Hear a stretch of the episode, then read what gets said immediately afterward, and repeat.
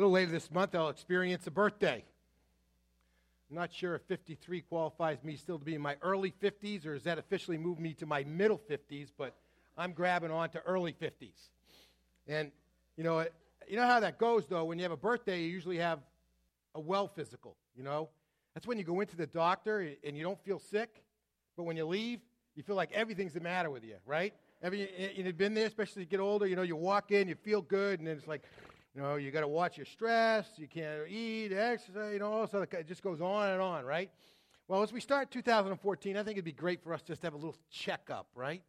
For us, uh, I think often we we can sense that something's not real quite right in our lives spiritually, but we don't know exactly why.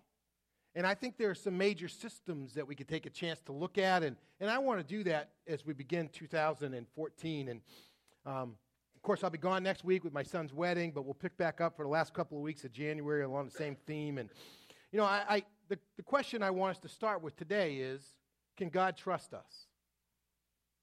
Now, we spent all of January, I mean, all of December, leading up to Christmas, discovering why we can trust God and why we can put our lives in God's hands. Because God is faithful and He's wise and He's sovereign and He's loving. You know, we, we saw all of those reasons. But it's a fair question to ask can God trust us? And what's interesting is that how do you measure that?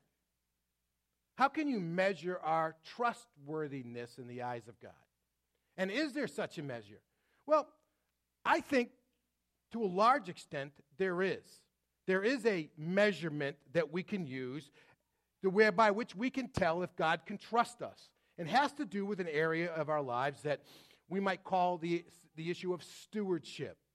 We can use this instrument, this measurement of stewardship, to tell whether or not we are trustworthy in the eyes of God.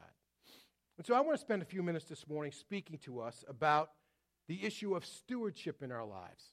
Now, I, and so as we prepare, I'd love for you to turn in your Bibles to Luke chapter 19 with me this morning.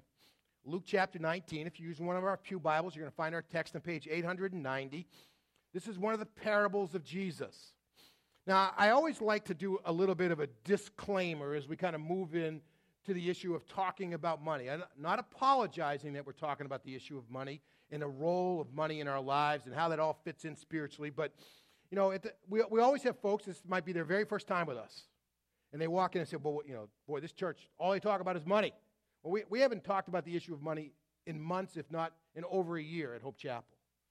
Secondly, I want you to know that how are you to respond to this isn't going to affect my pay, all right? Uh, you know, I don't get a percentage of the giving, you know, and so the more it goes up, the more I get, vice versa. It doesn't work that way. And right now, we're financially healthy a little bit behind budget, but we're financially healthy. You know, we're, we're hanging in there. So none of that kind of stuff is just hanging in. Just the issue of dealing with the issue of money. And sometimes we have this impression that, well, isn't it really kind of beneath the church, beneath us spiritually, to be talking about money?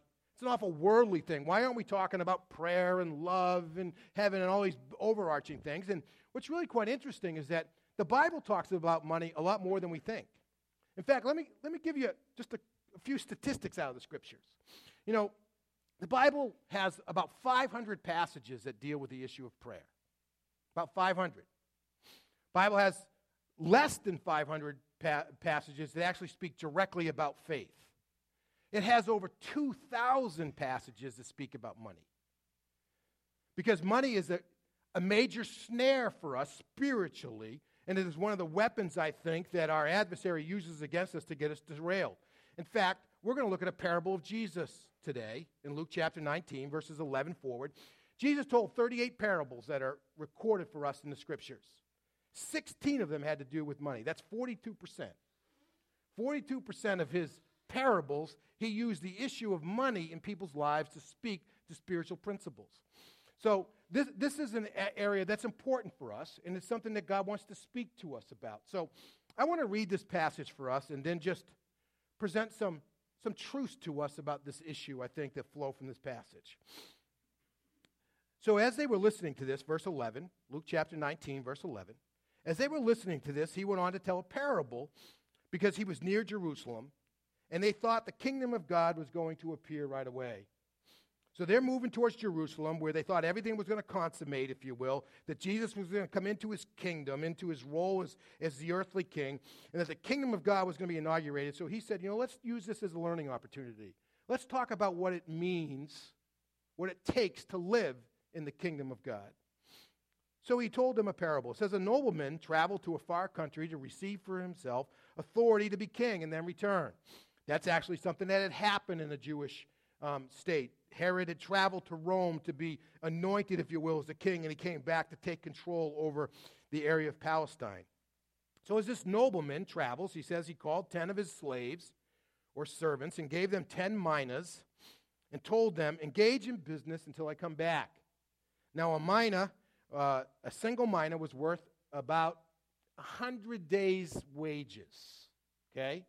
Like, you know, so you work, you know, uh, 20 days a week, you know, five days a week for four weeks. It's about five months' wages. So in our, our thing, somebody's working about, making about $30 an hour. Some of you would love to be making that. Some of you, you know, you're making $300 an hour. You know, it's, it's all over. But you're making $30. He, he gave them each about $25,000 and said, do something with this. Okay? So a good chunk of change. He says, Go and engage in business until I come back. But, but his subjects hated him. And they sent a delegation after him saying, We don't want this man to rule over us.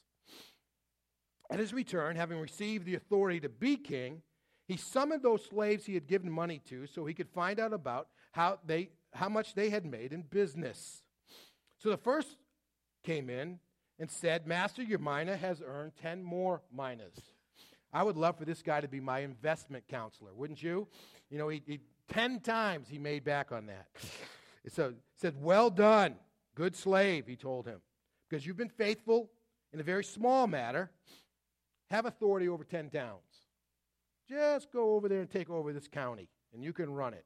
It can be yours. And the second came and said, Master, your mina has made five minas. I wouldn't mind having that guy as my investment counselor. So he said to him, You will be over five towns. And another came and said, Master, here's your mina. I have kept it hidden away in a cloth because I was afraid of you. For you're a tough man. You collect what you didn't deposit, and you reap what you didn't sow. So he says to him, I, I will judge you by what you have said, you evil slave. If you knew I was a tough man, collecting what I didn't deposit and reaping what I didn't sow. Why didn't you at least put my money in the bank? And when I returned, I could have collected it with interest. So, because he had done nothing, he says to him, So he said to those standing there, Take the mina away from him and give it to the one who has ten. But they, but they said to him, Master, he has ten minas already. He says, I tell you that to everyone who has, more will be given. And from the one who does not have, even what he does have will be taken away. But bring here these enemies of mine who do not want me to rule over them and slaughter them in my presence. May God add his blessing to the reading of his word. Jesus could tell good stories, couldn't he? He could have made a fortune writing children's books, you know, in today's world, right? Just can tell great stories. Uh, let's, let's unpack this a little bit. The nobleman here is Jesus. This is a picture of Jesus living out his life, dying on a cross, being buried, being resurrected, then ascending to heaven, and then as he and then he'll come in the second coming to receive all that is his. So this is a picture of, of G- Jesus is the nobleman in this case. The servants then are those of us who have signed up to be followers of Jesus Christ. We're the ones who, these are the ones who have believed that Jesus is the sole source of our salvation. He's the only place where we can find forgiveness before God. And we have trusted in Him for forgiveness and for our salvations. And we have committed our lives to live for Christ. Those are the servants, the slaves. The, the citizens here, the subjects, if you will, are those who don't want God to, to have the place that God should have in their lives. And there's a very harsh word for them at the end. It says, Bring them in and, and into my presence and just slaughter them there's a, there's a sense here in which, you know, this is a warning to Jesus. It's vivid, vivid imagery, but the, the scripture is very clear. It says, Those who have not believed in Jesus as the Son of God have been condemned already, they've been judged already. God is simply going to honor their choice. You don't want me in your life, you will not, I, you will not be in my presence for eternity. You're going to go to a place where everything that is a part of the goodness of God is going to be absent. And so all that's going to be left is places of turmoil and pain and struggle and difficulty. But there's a word in here for us about stewardship. You know, because the truth of the matter is, God has given each one of us an opportunity to make a difference for Him. The, the bottom line is, is that God wants to use us to use everything that's in our lives, our, our capabilities, our opportunities, our relationships, our time, and our money to improve the kingdom's bottom line. That's, the, that, that's what this passage is about. God invests in us an opportunity to make a difference for Him towards the kingdom's bottom line. And I'm not talking about its financial balance sheet, I'm talking about transforming the world with the love of Christ. But a part of that is the way we use our money. It's being a steward.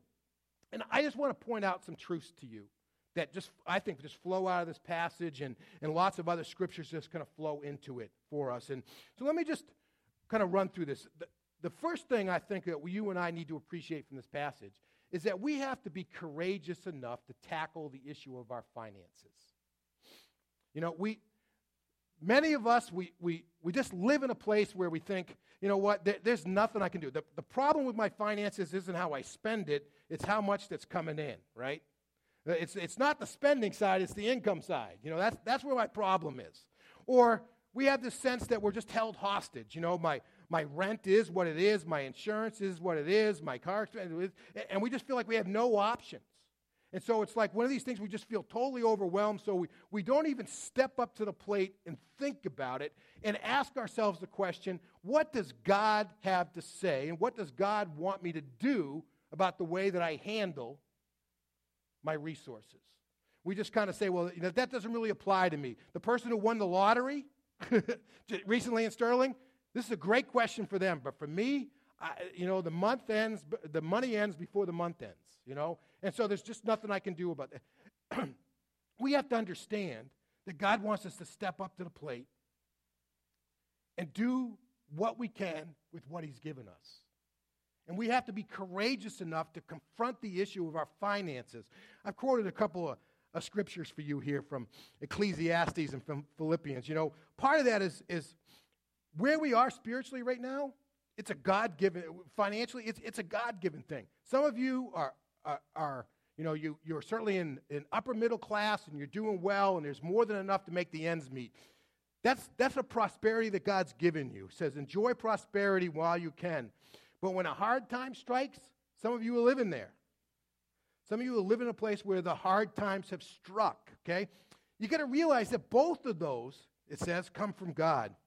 Remember that nothing in life is certain but God. So, what he's saying is that whether you have a lot or whether you have little, it's your God given situation, and you still have to come before God and figure out how am I going to use the mina that God has given me. And you have to be courageous enough to, to take it on. I think most of us, we don't really like to think about our finances and think about the way we handle our men. But it, it, can be a place where we learn tremendous lessons. I've quoted you there a passage from Philippians 4 where, you know, Paul says, you know what? God's taught me to be content when I have a lot, and God's taught me to be content when I don't know where the next meal's coming from. I, I, I can do all things through Christ who strengthens me. You know, and, and, and God can teach us through those. And we have to be courageous enough to step up and deal with this issue in our lives. Secondly, I think we need to, to embrace the idea. We just need to recognize that every spending decision is a spiritual decision. Every spending decision is a spiritual decision. You know, sometimes you think, okay, buying a new car, that's a big thing. I, I should pray about that, you know. Some of you heard my story about when I was ready to get rid of our Ford Expedition. And, you know, we went out in a snowstorm to get it some work done to it. It was going to be a lot of money. We went directly to the Mercury dealer, right? You know, we took this Mercury Mountaineer for a ride. And it was great, a DVD player and all this great stuff. And, you know, it was a used car, but it was a good deal, all kind of stuff. We were literally sitting at the table, ready to sign, right? And my wife said, Have we prayed about this? I said, Man. And we had that car for another year, the, the expedition. We didn't buy the, you know, but sometimes we, we can look at that side of things, right? You know, but I got to tell you, How often you take your lunch to work instead of going out to lunch is a spiritual decision. Whether you just get the basic package or the expanded package on your cable, it's a spiritual decision. Every spending decision is a spiritual decision.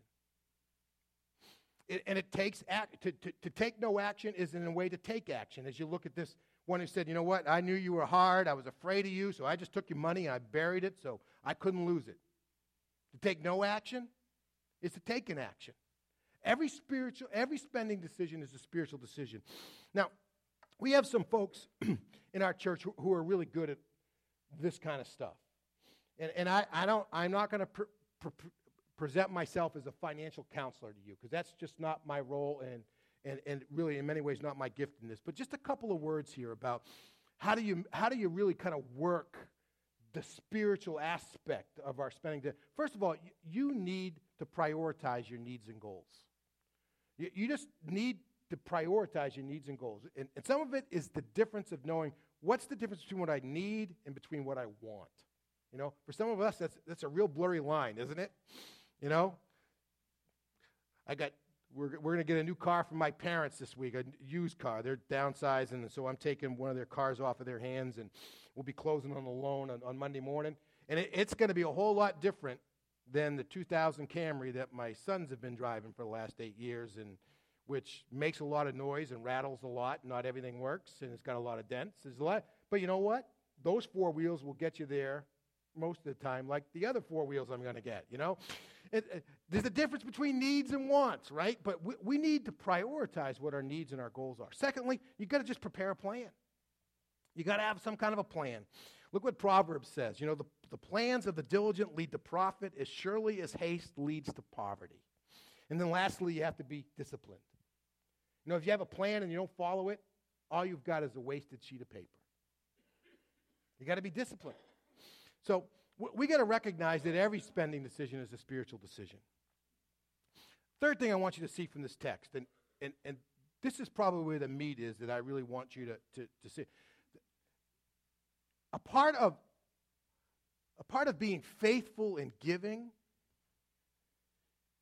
is, is a because the way we use our finances, God uses to prepare us for greater spiritual things.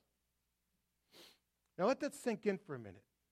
You know, what happens? You got a guy who's got 10 mina. Uh, one, they all get one mina, right?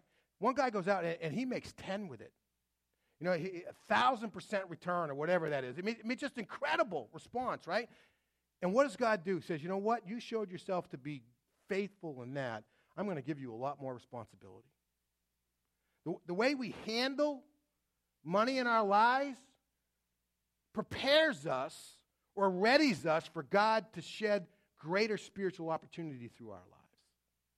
God, we got five, he got, he got five cities to be ruled. So you get that, the way you and I manage the stuff that God has given into our lives has a huge impact on how much of God we're going to really experience and how much of God we're really how much God is really going to use us in our lives. And, and to me, this is one of the silent killers in our, in our churches today. There's, there are a lot of folks who, who, you know, they, they come, they hear messages, they're in life groups, they hear these truths, and, and, and, they, and they just feel like they've hit this ceiling spiritually. They just can't get past. You know, it's like they hit this glass ceiling, and, and they don't understand why their, their experience, their, their transformation in the hands of God just isn't going anywhere. And some of it is because it comes right back down to this. They're just not being faithful with the stuff that God's given them. And, and you know, God said, you know, I, I, I'm going to take it away from you. And I'm going to give it to somebody else who's being more faithful with the stuff I've given them. It, it's how we manage our stuff. Actually, God uses it to prepare us to be useful in his hands. And, and to me, this is, I got to tell you, you know, this is, let me tell you, this is what Neil thinks, not what God said. But, but I feel very strongly about this. I mean, we have a lot of issues in the American church that, that just suck the spiritual power right out of it. Certainly, biblical illiteracy is a part of that. People, people they come to church, but they just don't know the Bible. They just don't know the Word of God. That's certainly an issue. Uh, We have a lot of uh, what I would call theological ignorance. People believe in God, but they don't know what they believe about God. That's the problem. But I got to tell you, one of the reasons why I think the American church has really lost its ability to, to impact our nation is because we're bad stewards. And God's just saying, I'm not going to use you anymore. And, he, and he's, he, he's just not entrusting that kind of impact to us. You know, when the average evangelical gives under 3% of their income, I mean, we tip waiters more than that, right? But when we give less than 3% of our income to kingdom work, and then we say, well, why isn't God changing our nation through us? You can just come right back to this story and say, you know, take that away from that and give it to them. This is the place where God readies us. And, and folks, that applies to me as much as it does to you. I, am not pointing the finger at you and saying, I, am you know, I'm absolving. This applies to me as well. It applies to all of us. And, and it's a tough, you know, Jesus said, if you're going to live readying yourself for the kingdom, you've got to be, understand that everything about your life is serving as an agent of what God's trying to do in the world, including the way that you use your income. You see, this passage from Deuteronomy says the purpose of tithing is to teach you always to put God first in your life. The last thing is, is we, we just need to check our attitude. You know, we're, we're kind of having this chat. We just need to check our attitude towards stuff. And, and I, I want to kind of tell you, I, th- I think your attitude is going to lie in one of three places. And I'm going to back up and, and refer to a story that's in Luke chapter 10 but I'm not going to read it for you. Many of you know it's the story of the Good Samaritan, right? You got a guy who's traveling from Jericho up to Jerusalem, or, and, and, and he, gets, he gets attacked and left by the side of the road by robbers.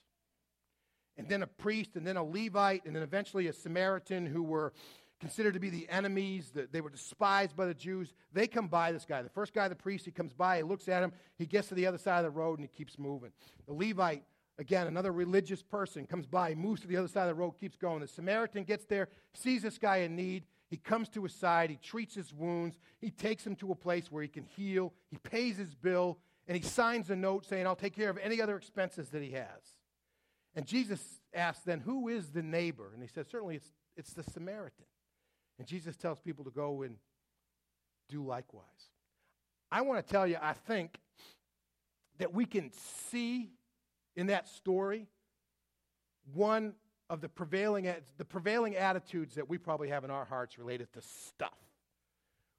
One of those is what flows out of the robbers. What you have, I want. How many of you wouldn't have loved to have that winning lottery ticket, right, from here in Sterling?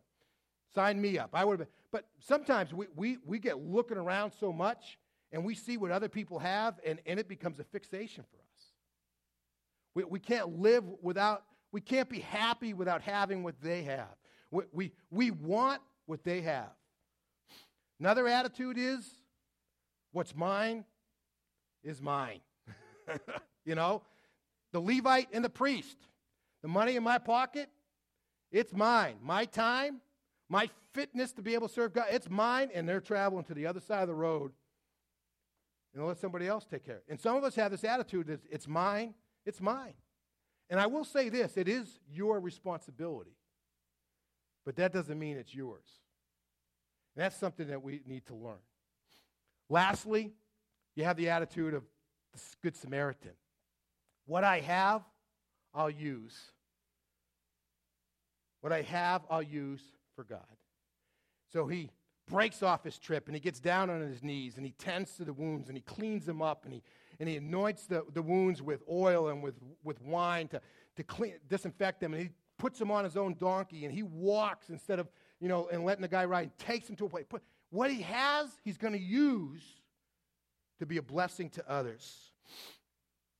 You know, we need to check our attitude. Is it what they have, I want?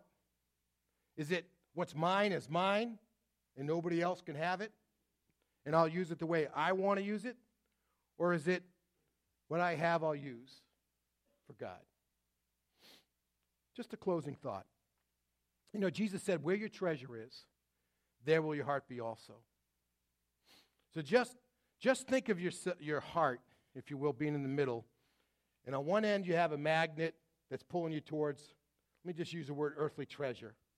And on the other end, you have a magnet that's pulling you towards spiritual treasure. Which way is your heart moving right now? Because where your treasure is, there will your heart be also. Which way you're being drawn. You see, God, God wants to. He, he's, and I've quoted this verse several times. He, his eyes are moving to and fro throughout the earth to find a heart that's completely his, that he can strongly support it. Let me, let me use it. God's got his eyes looking to and fro throughout the earth to find folks that he can trust so that he can use them in a powerful way. Let's just pray that we're those people who God can trust. Let's pray together. Got tough word this morning. Maybe not one of those ones that makes us walk out of here with, with all these good, warm, fuzzy feelings. But God, sometimes the truth is the thing that really sets us free. So, Father, as we take this word today and we walk out the door, just, just give us the wisdom to allow you to keep speaking to us so that we can directly confront that question of whether or not you can really trust us. And as we look at the attitude in our hearts, we can say, yeah, you can. You can. Guys, you know, embedded in all of this is this tremendous privilege that we can experience, that we can be the instruments that you use to change the world. Let that notion captivate our hearts and minds as we trust in Christ, our Savior and our Lord, in whose name we pray.